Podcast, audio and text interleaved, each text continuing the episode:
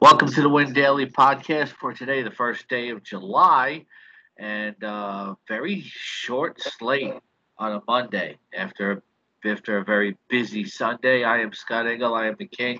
I am fantasy, along with uh, Mark Paquette. And uh, Mark, short slate, not a lot of weather concerns. Yeah, there could be a pop up shower or thunderstorm in Cincy or Texas, but so often is the case this time of year. Postponements are very rare, and I would not expect one today. Um, I'll be keeping an eye on the radar. Um, could be a possible delay, but I would be pretty shocked if there was a postponement. You know what I think they should postpone? Maybe they should postpone the All Star game and revisit the rule of one player from every team has to make it or some of their decisions. How does Sandy Alcantara make the All Star team with seven losses, a 140 rip, whip, and six starts with over four runs or more allowed? I don't get it. Well, how did how did how did Caleb Smith not get voted in? Maybe just because he was on the DL.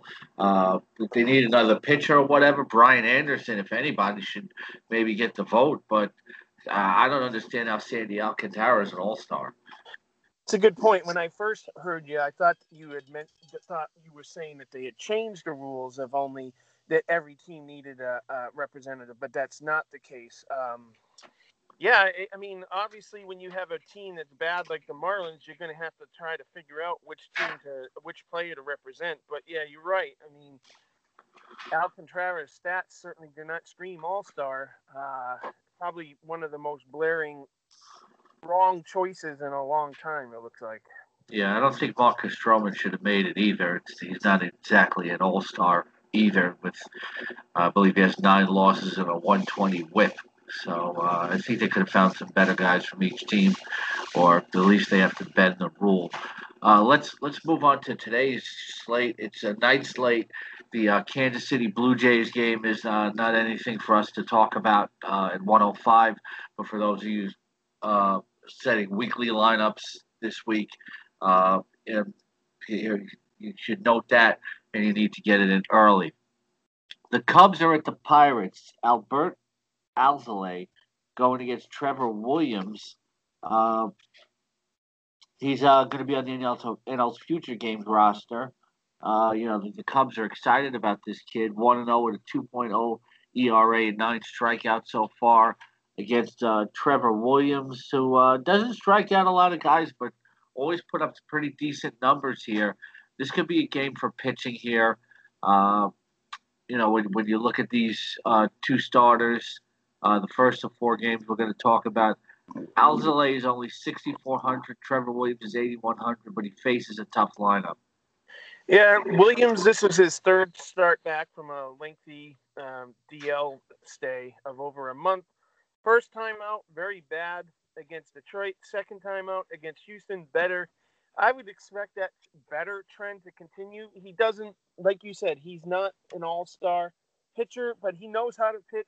He'll keep his team in the game. We're playing at a, a hitter's, I mean, a pitcher's park, uh, where home runs are really tough to come by, to, especially for right-handed batters. If you can get the ball out the right field, you can hit some home runs at PNC. But yeah, I would think that um, we have a pitcher's duel here. Um, yeah, the young guy for the Cubs is this is I, I, believe this is his second or third appearance in the major leagues. He's been fairly impressive, and and yeah, I, I have heard the Cubs talk about him for a while. Yeah, he had a relief appearance, and uh, and he also had a start. And with a lineup like the Pirates, not seeing him uh, at at all, uh, I'd probably avoid some Pirates bats here. Trevor Williams a decent start, but I don't think you'll get a lot of strikeouts from him. I agree on both parts there. It probably seems like even though it's only a five game main slate, it, it's tough to get a good read and go anywhere strongly with this game. Yeah, is is it five? Well, yeah, it is a five game slate. It's uh, I thought it was four. I have to learn how to count. Okay.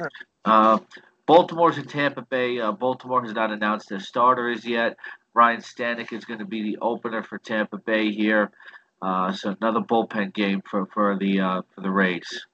Looks like Ryan Yarbrough is the guy to go with here. And um, again, yesterday I shouted out Nicholas Robert with the umpire report with the Cincinnati game. Um, I'll shout him out again today on Slack and Win Daily Slack. he pointed out that Yarbrough has already pitched three times against the Orioles this year. He's come away with two wins, um, and he's gone seven, six, and three innings. And if he is the lengthy guy, which it looks like, uh, could be an interesting DFS choice at only 6,500 on uh, DraftKings and 6,300 on FanDuel. Um, so that's a, a, guy to keep an eye on in terms of arms. Um, isn't there some danger though, like, but sure. even though it's the Orioles, about you know seeing this guy the third time and you know knowing knowing what he's going to throw better?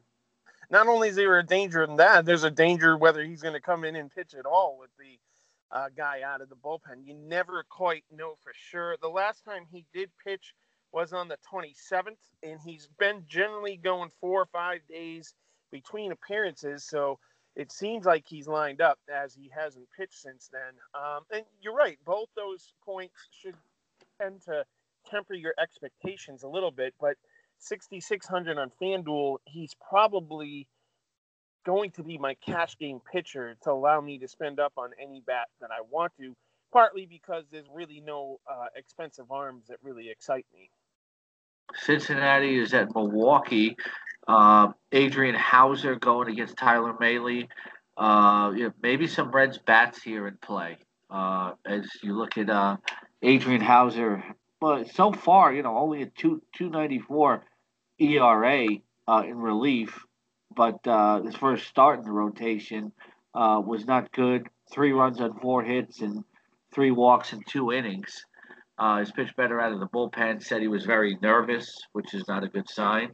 But uh, you know, maybe he bears down a little here. But you know, maybe you want to take a chance with a few bats here. Votto's forty three hundred on DraftKings. Jesse Winker is four thousand. Derek Dietrich forty five hundred.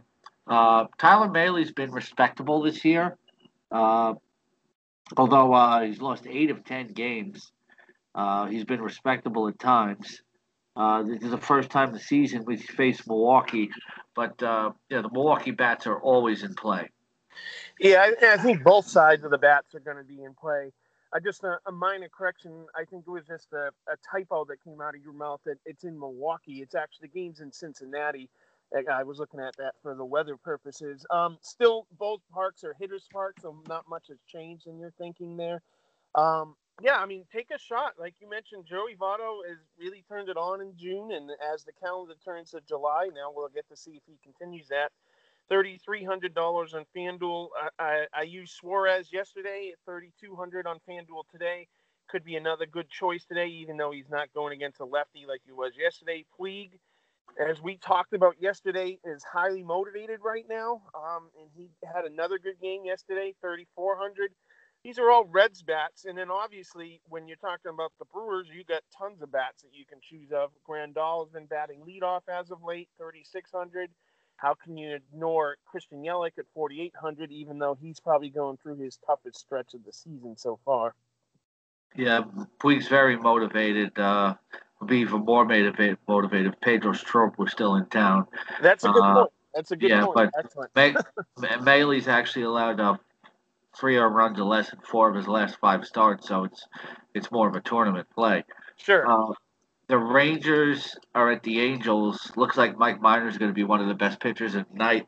Made the All Star game for the first time, uh, ten thousand five hundred, going against Jose Suarez. Uh, so, and when you look at Suarez, five fifty seven ERA.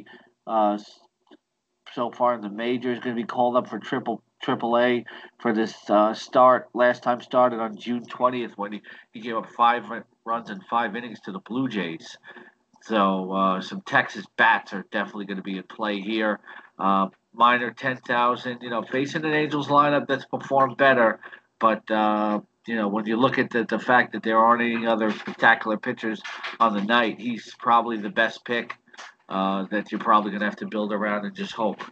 For sure, he's the top arm on the slate. Um, but at ten thousand eight hundred on FanDuel in an extreme hitters park against an Angels team that just got a big right-handed bat and Justin Upton back in the lineup, that, that seems like a tough matchup for Minor. Um, a, a, funny thing, I'm looking on FanDuel and, and Suarez my gosh, if I took a time machine and went back 15 years ago, does he look like Bartolo Colon on FanDuel's picture there? But yeah, um, so this is a matchup of lefties in Extreme Hitters Park in Texas. You gotta like some bats here. You mentioned Joey Gallo, who seems to be pretty much red hot right now. And even though it's a lefty lefty matchup, that would not scare me off of using him in DFS.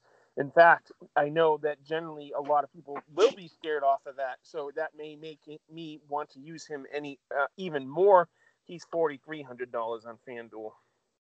All right, and uh, yeah, you two run homer yesterday.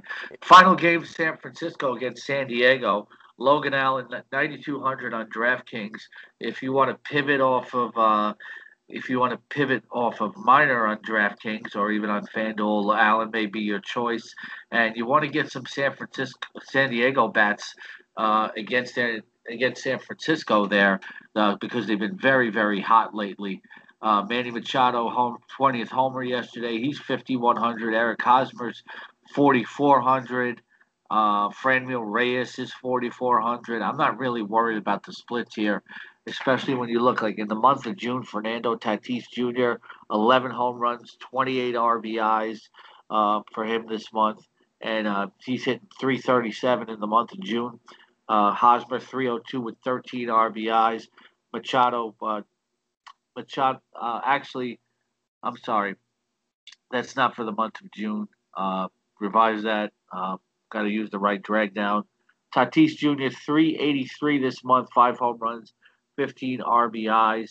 Uh, Hosmer is another 3, 314 this month with 27 RBIs. Machado, 314, 11 home runs, 27 RBIs. And even Ian Kinsler is hitting 309 this month. Uh, so, you know, there's there's four guys right there. Kinsler's just 3,300. He can be a punt play for you. Wow. Well, San Diego Bats were hot in June. Jeez. I mean, that's uh, very impressive offensive statistics from Machado, Hosmer, and Tatis, especially. Wow, that's a rough. Um, if you're an opposing pitcher, that's a rough one, two, three to get by uh, in June, and uh, we have to see if that's going to continue as the calendar turns to July. And there's really no reason not to expect that to continue. Jeff Samardzija has a good fastball. Yes, he was a former wide receiver at Notre Dame, but he's nothing special right now. So I, I think all those bats that you mentioned are in play. And, and Franmil Reyes, like you said, ignore the splits, especially in a small game, uh, small slate. He has probably, besides Joey Gallo and Mike Trout, the most power potential uh, of, of, anyone today. Um, I, I can't blame you for using him. On the other side, Logan Allen, like you mentioned, very fascinating guy had two starts. His first start was fantastic, and his second start he struggled a little bit. And I read about it. He just said he did not have good control of his pitches, but yet he battled through six, seven innings, uh, solid innings against the Orioles, and came out with a no decision. So if that's a bad start, and when he doesn't have his stuff in him, I'll take it. He has some good upside. It looks like. Yeah, and uh, hopefully you'll have good upside today. And uh, we're about to wrap up with probably will be the uh, the shortest podcast in Win Daily history, but there's a lot more for you, especially when you upgrade to Premium Gold. Check out our daily projections and our live chat Slack uh, Slack chat room where you can get one-on-one coaching from all the fantasy experts, including Mark. Very friendly price for one year. Thanks for listening, and we'll see you again soon.